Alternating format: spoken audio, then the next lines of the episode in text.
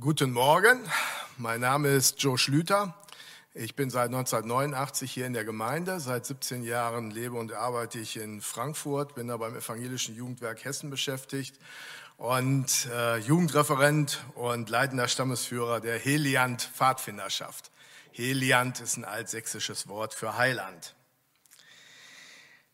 Heute Morgen möchte ich über ein Thema reden, das heißt, das Geheimnis einer positiven Ausstrahlung.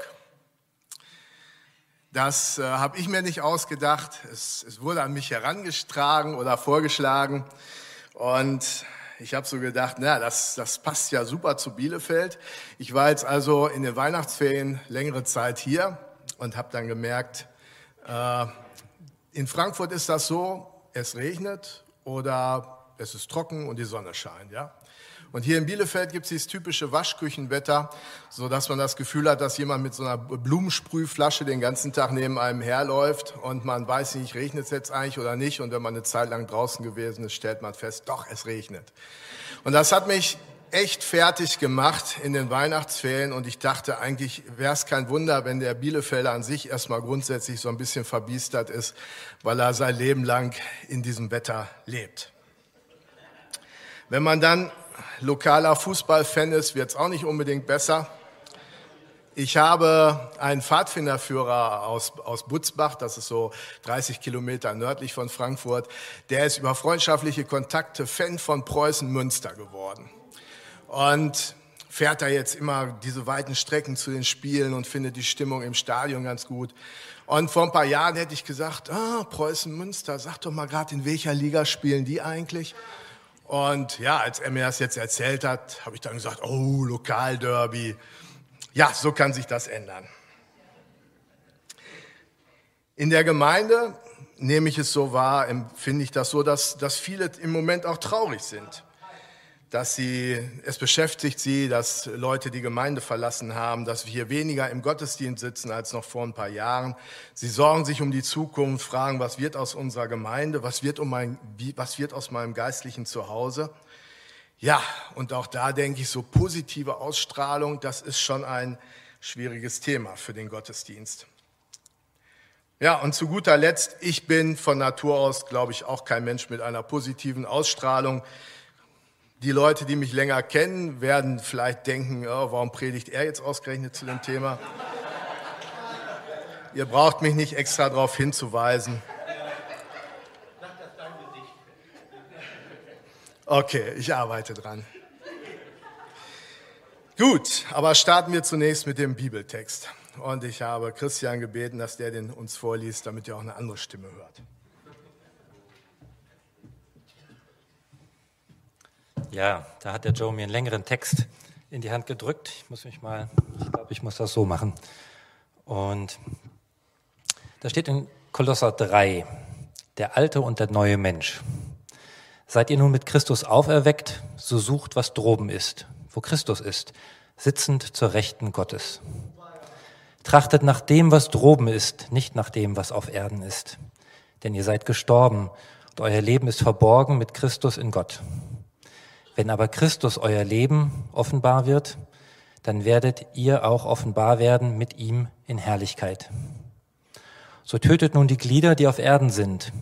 Unzucht, Unreinheit, schändliche Leidenschaft, böse Begierde und die Habsucht, die Götzendienst ist. Um solcher Dingen willen kommt der Zorn Gottes über die Kinder des Ungehorsams. In dem allen seid auch ihr einst gewandelt, als ihr noch drin lebtet. Nun aber legt auch ihr das alles ab. Zorn, Grimm, Bosheit, Lästerung, schandbare Worte aus eurem Munde. Belügt einander nicht, denn ihr habt den alten Menschen mit seinen Werken ausgezogen und den neuen angezogen, der erneuert wird zur Erkenntnis nach dem Ebenbild dessen, der ihn geschaffen hat. Da ist nicht mehr Grieche oder Jude, Beschnittener oder Unbeschnittener, nicht Grieche, Sküter, Sklave, Freier, sondern alles und in allen Jesus Christus.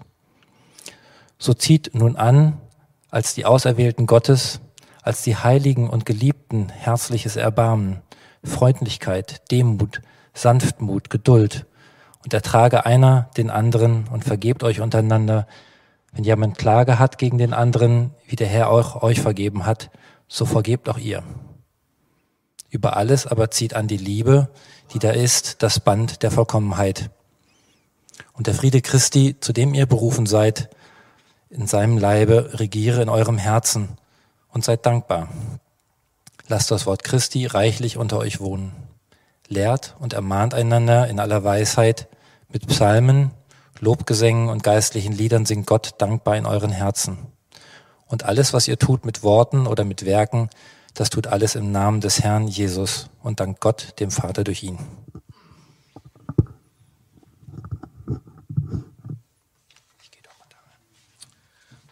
Ich möchte beten.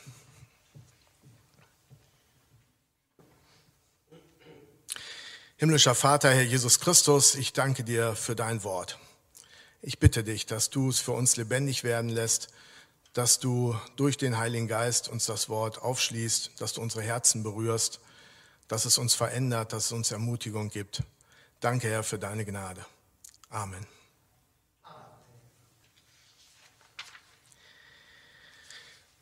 Ja, da haben wir nun einen ganzen Katalog von Verhaltensweisen gehört. Da sind einige Worte bei, die so in unserem heutigen Sprachgebrauch wir wahrscheinlich nicht mehr so oft verwenden wie Unzucht, Unreinheit, schändliche Leidenschaft, böse Begierde. Da könnte man bestimmt eine ganze Predigtreihe nochmal separat drüber machen. Da möchte ich heute im Näheren nicht drauf eingehen. Die ab Vers 8 sind so Sachen, so Zorn, Grimm, Bosheit, Lästerung, schandbare Worte aus eurem Munde, einander belügen, wo wir dann wahrscheinlich schon eine sehr viel konkretere Vorstellung davon haben, was das genau heißt. Und vielleicht sind es auch so die Sachen, wo wir mit uns etwas gnädiger sind. Ja, da, da sagt der eine oder andere vielleicht, ich, ich, man muss aber auch mal auf den Tisch hauen und sagen, was jetzt Sache ist. Oder ich habe nun mal eine kurze Zündschnur oder das regt mich jetzt aber auch auf. Oder ich bin nun mal ein emotionaler Typ und jetzt habe ich aber die Schnauze voll. Ja, das kann sich auch in subtilen Anspielungen äußern oder sarkastischen Kommentaren, durch die Zorn, Grimm und Bosheit sich dann ihren Weg bahnen. Und Lästerung, wenn man da erstmal mit anfängt, an zu lästern, dann ist Lästerung oft wie so eine Rolltreppe, auf der man schneller oben ist, als einem lieb ist. Ja, nicht genug mit diesen negativen Sachen. Da kommt dann auch noch ein ganzer Katalog von positiven Verhaltensweisen. So zieht nun an als die Auserwählten Gottes, als die Heiligen und Geliebten, herzliches Erbarmen, Freundlichkeit, Demut, Sanftmut, Geduld und ertrage einer den anderen. Vergebt einander, so wie euch auch vergeben ist. Und über alles zieht an die Liebe, die da ist das Band der Vollkommenheit. Das ist eine große Herausforderung. Wenn alle so leben würden, dann wäre die Welt super und die Gemeinde wäre ganz fantastisch. Aber wie kriegt man das hin? Wie schafft man das? Wie schafft man es, das auch nur ansatzweise aus, äh, durchzuhalten und nicht immer wieder schuldig zu werden?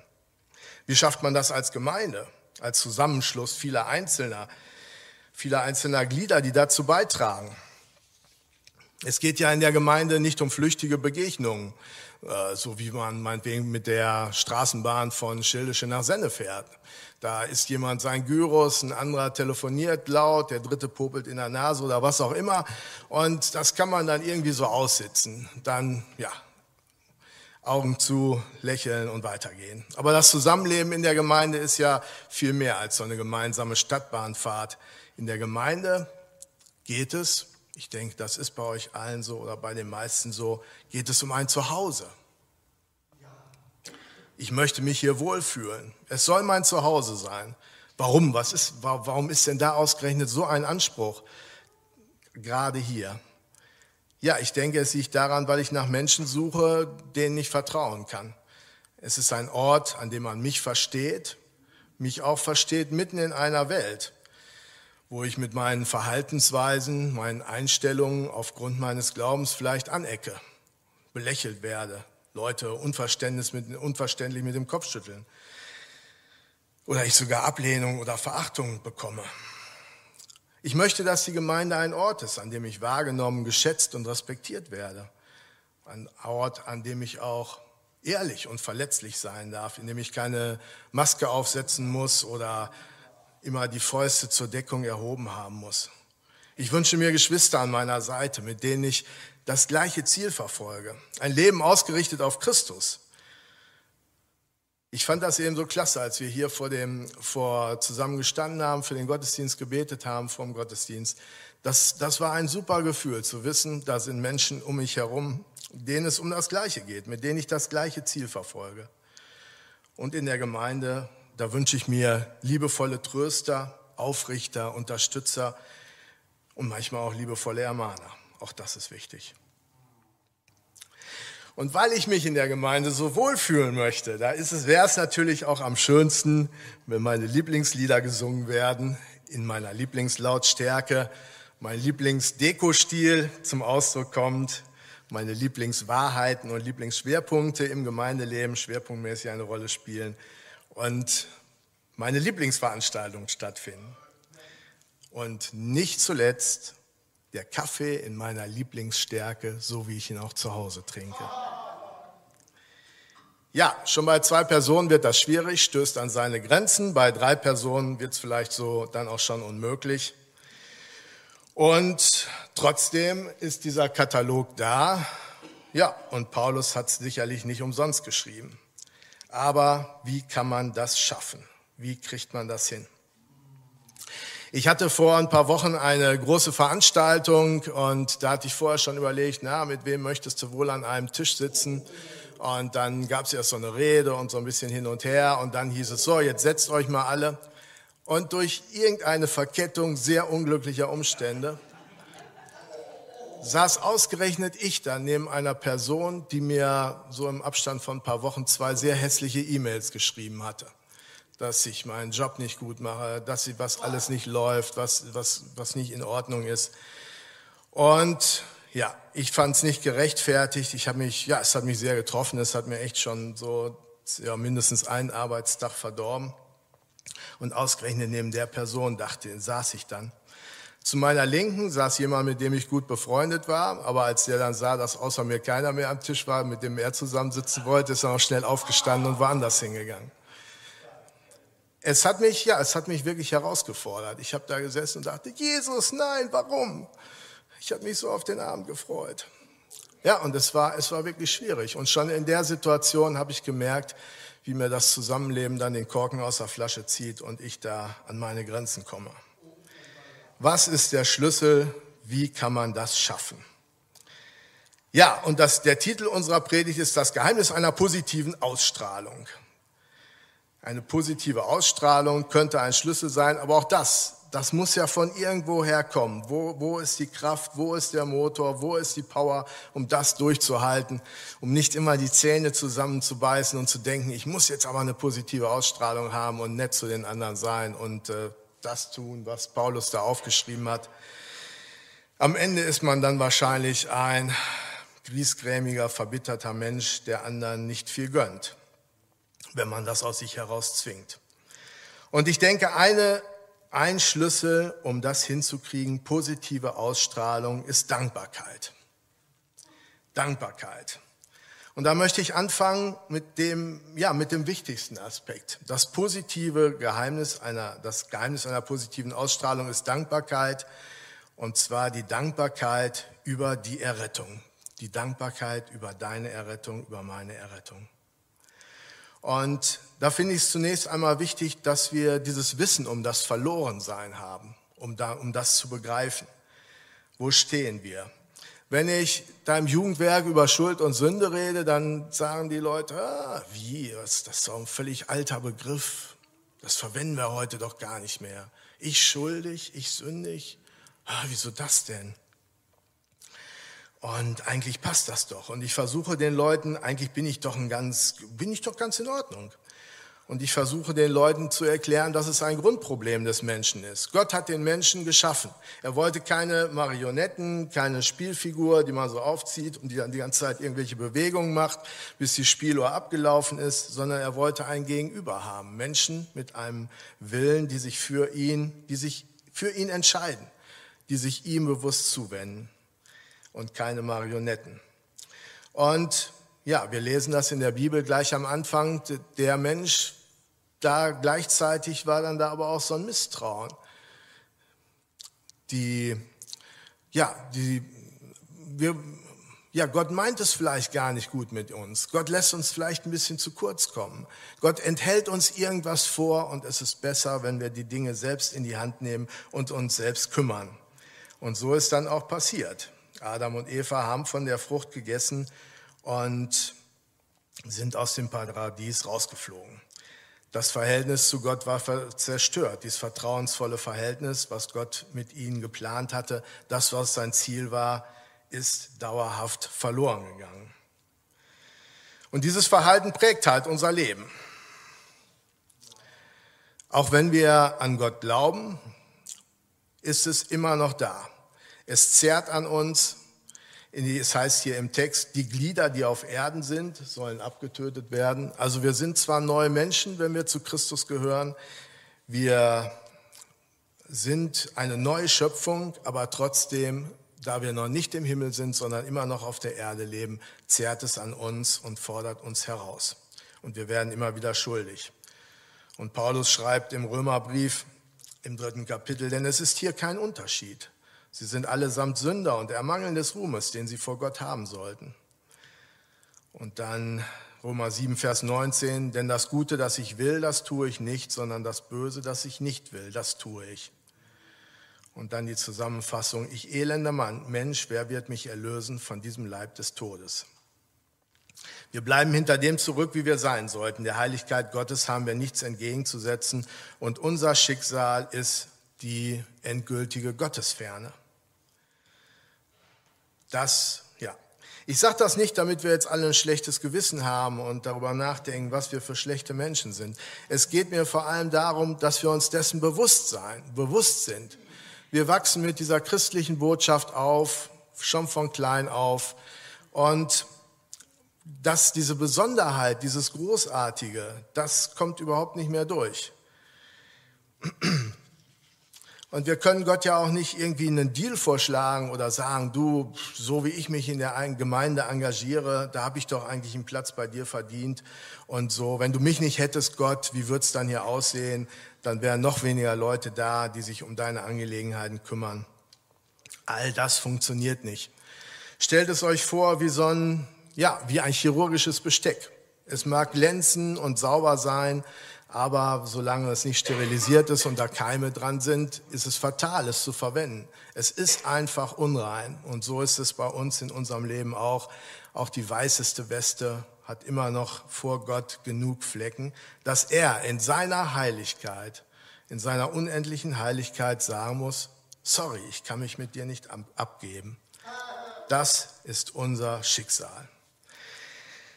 Und der zweite Aspekt der Dankbarkeit nach diesem Wissen ist dann aber auch das Wissen um das Gerettetsein. Du bist gerettet, wenn du Jesus als Herrn in deinem Leben angenommen hast, wenn du zu ihm gehörst. Und auch egal, was du denkst, was du alles schon gemacht hast und mit was du Schwierigkeiten hast, Christi Blut reicht für deine Schuld. Du bist nicht so besonders und außergewöhnlich, dass das Blut des lebendigen Gottes nicht für dich reichen würde. Es reicht, es ist genug. Du darfst dich auf diese Vergebung stellen und brauchst dich nicht grämen. Und wir lesen beim Propheten Micha, er wird sich unser wieder erbarmen, unsere Schuld unter die Füße treten und alle Sünden in die, Tiefen des Meeres werfen. Und im ersten Johannesbrief, wenn wir aber unsere Sünden bekennen, so ist er treu und gerecht, dass er uns die Sünden vergibt und reinigt uns von aller Ungerechtigkeit.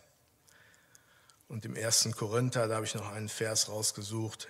Aber ihr seid reingewaschen, ihr seid geheiligt, ihr seid gerecht geworden durch den Namen des Herrn Jesus Christus und durch den Geist unseres Gottes. Du bist gerettet. Das steht über deinem Leben und über meinem Leben. Hurra! Ja, es ist so. Halleluja. Ich bin ein, ich bin ein absolut durchschnittlicher Mensch in vielen Bereichen auch unterdurchschnittlich, okay. Aber trotzdem, ich darf dabei sein. in aller Mittelmäßigkeit. Niemand wird für mich irgendwo eine Bronzetafel aufhängen. Hier hat mal Joe Schlüter gearbeitet. Und es, es wird keine Stadienveranstaltungen zu meinen Ehren geben oder irgendwas.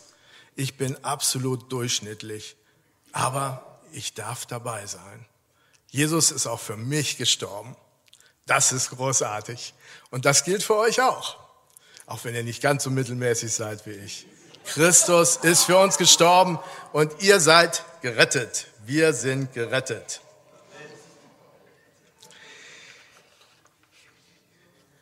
Nebenbemerkung, falls das jemand für sich noch nicht so klar hat und klar erkannt hat, schnappt euch einen von den Leuten, die da hinten nachher stehen zum Gebet oder kommt zu mir und macht das mit Gott klar, damit auch du sagen kannst, ich bin gerettet.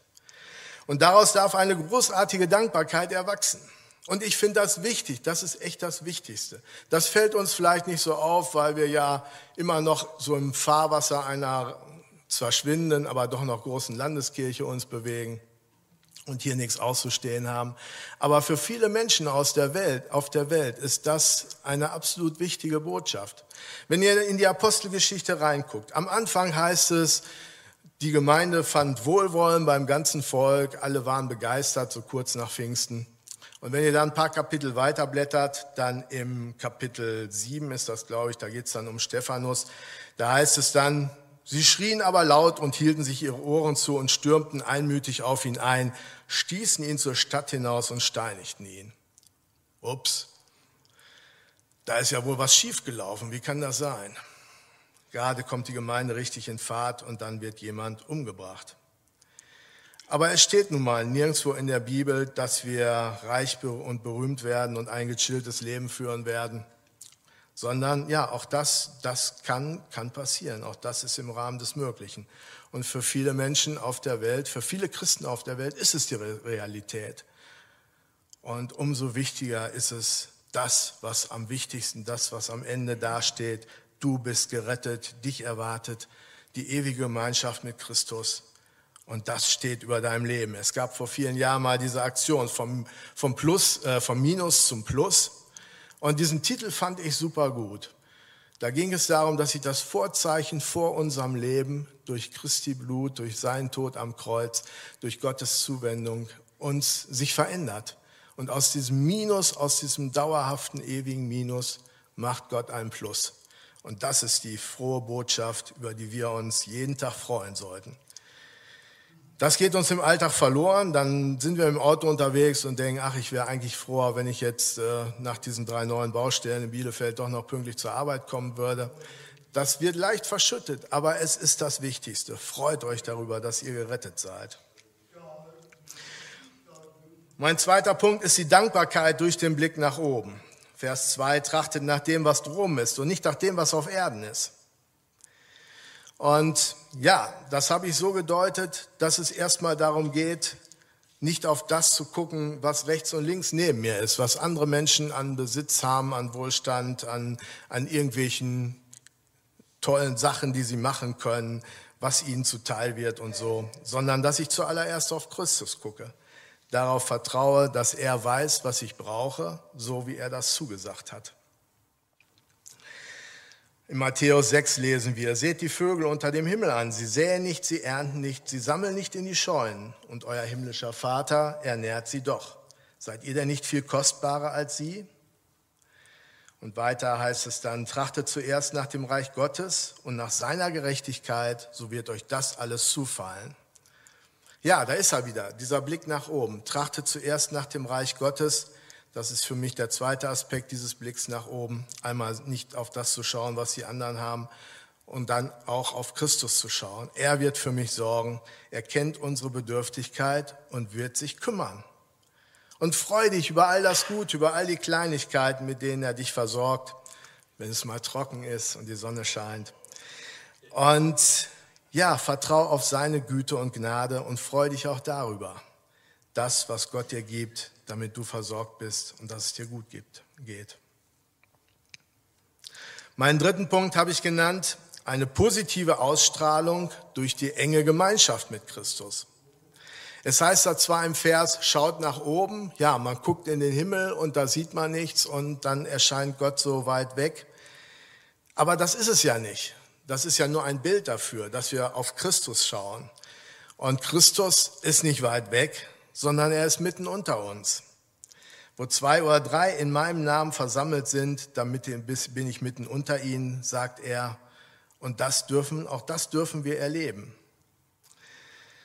Haltet die enge Gemeinschaft mit Christus, indem ihr auch überlegt, what would Jesus do? Es gab vor vielen Jahren sind diese kleinen Armbändchen mal auf den Markt gekommen, what would Jesus do? Wir verschenken die heute noch ganz gern beim Osterkurs immer an die Jugendlichen. Und darauf kommt es an. Wie verhält sich Jesus? Orientier dich an seinem Verhalten und schau auf ihn. Dazu gehört auch, dass wir in der Bibel lesen dass wir auch dadurch wachsen im Glauben, dass wir auch dadurch Jesus immer besser kennenlernen. So schreibt Paulus hier, lasst das Wort Christi reichlich unter euch wohnen, lehrt und ermahnt einander in aller Weisheit mit Psalmen, Lobgesängen und geistlichen Liedern, singt Gott dankbar in euren Herzen.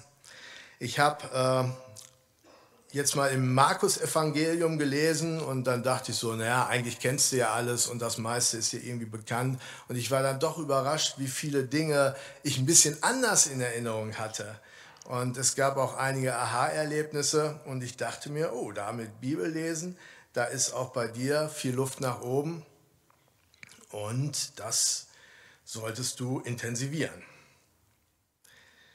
Ja, ein guter, ein guter Ort dafür sind auch Hauskreise, wenn man sich gemeinsam unter der Woche trifft und dann in der Bibel liest. Auch darüber denkt mal nach. Vielleicht entsteht sowas ja auch wieder mehr hier in der Gemeinde.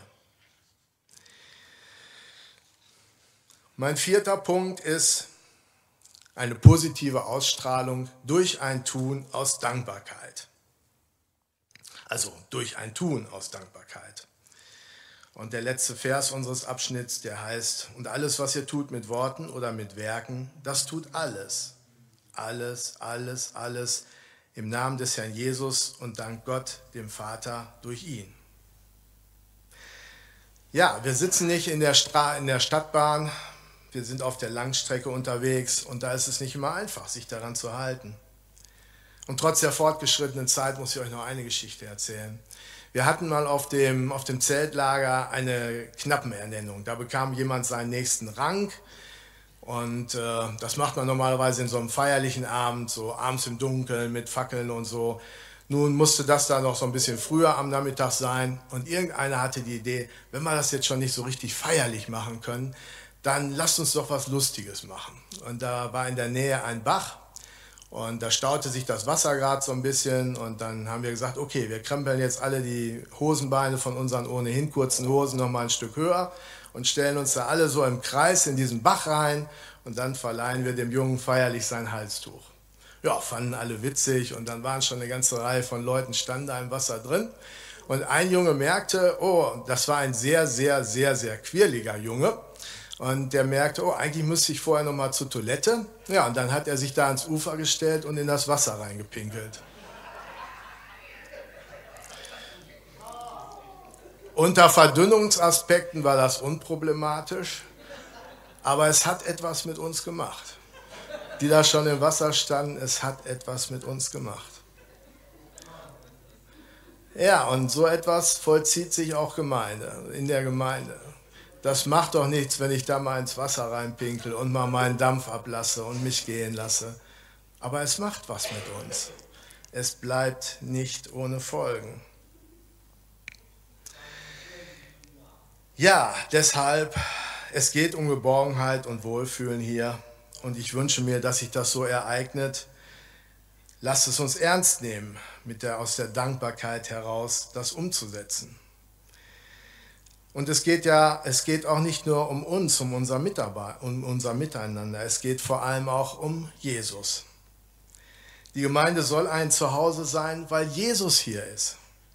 Die Bibel spricht von ihm als Bräutigam und der Gemeinde als Braut. Wo ist der Bräutigam lieber als bei seiner Braut? Wir leben hier hin auf die ewige Gemeinschaft mit Christus. Das ist unsere Zukunft. Und es ist gut, wenn wir das hier schon mal möglichst viel üben und der Ort dafür ist die Gemeinde. Hier erleben wir ein Stück von dieser Zukunft, dürfen ein bisschen davon schmecken. Und ja, auch gleich im Abendmahl, ganz konkret, ganz sinnlich erfahrbar. Dies ist der Ort, wo wir Gemeinschaft mit Christus haben dürfen. Und wenn ich mich dann von dieser Seite dem Thema näher, dann, dann geht es vielleicht nicht mehr so sehr um meine Steckenpferde, meine Lieblingslieder, meine Lieblingswahrheiten, meine Lieblingsveranstaltungen, meine Lieblingslautstärke, meine Lieblingsdeko, sondern vor allem darum, dass Jesus da ist und dass ich und die anderen ihm begegnen. Und ich will ihn da, ich will, dass er da sein kann. Wir wollen, dass er da sein kann. Wir wollen ihm durch unser Tun die Ehre geben. Wir wollen ihn in den Mittelpunkt stellen und ihn Herr der Gemeinde sein lassen. Und da ist mein Handeln gefragt, da sind nicht die anderen gemeint, sondern zuallererst ich. Es ist ein stetiges Ringen, es kostet Kraft und Anstrengung. Es bedeutet auch immer wieder über seinen Schatten zu springen, aber um Jesu willen. Und deshalb lasst uns das angehen, lasst uns das tun, aus der Kraft eines dankbaren Herzens mit einem dankbaren Herzen, das auf Christus schaut, damit wir hier auf der Gemeinde, in der Gemeinde, in dieser verregneten Stadt schon ein Stück von der Ewigkeit in der himmlischen Gemeinschaft mit Christus schmecken. Und das wird andere Menschen anziehen. Es wird ansteckend sein, sodass wir tatsächlich Salz und Licht sind in dieser Stadt und Menschen ein Zuhause finden in der Gegenwart Christi. Amen.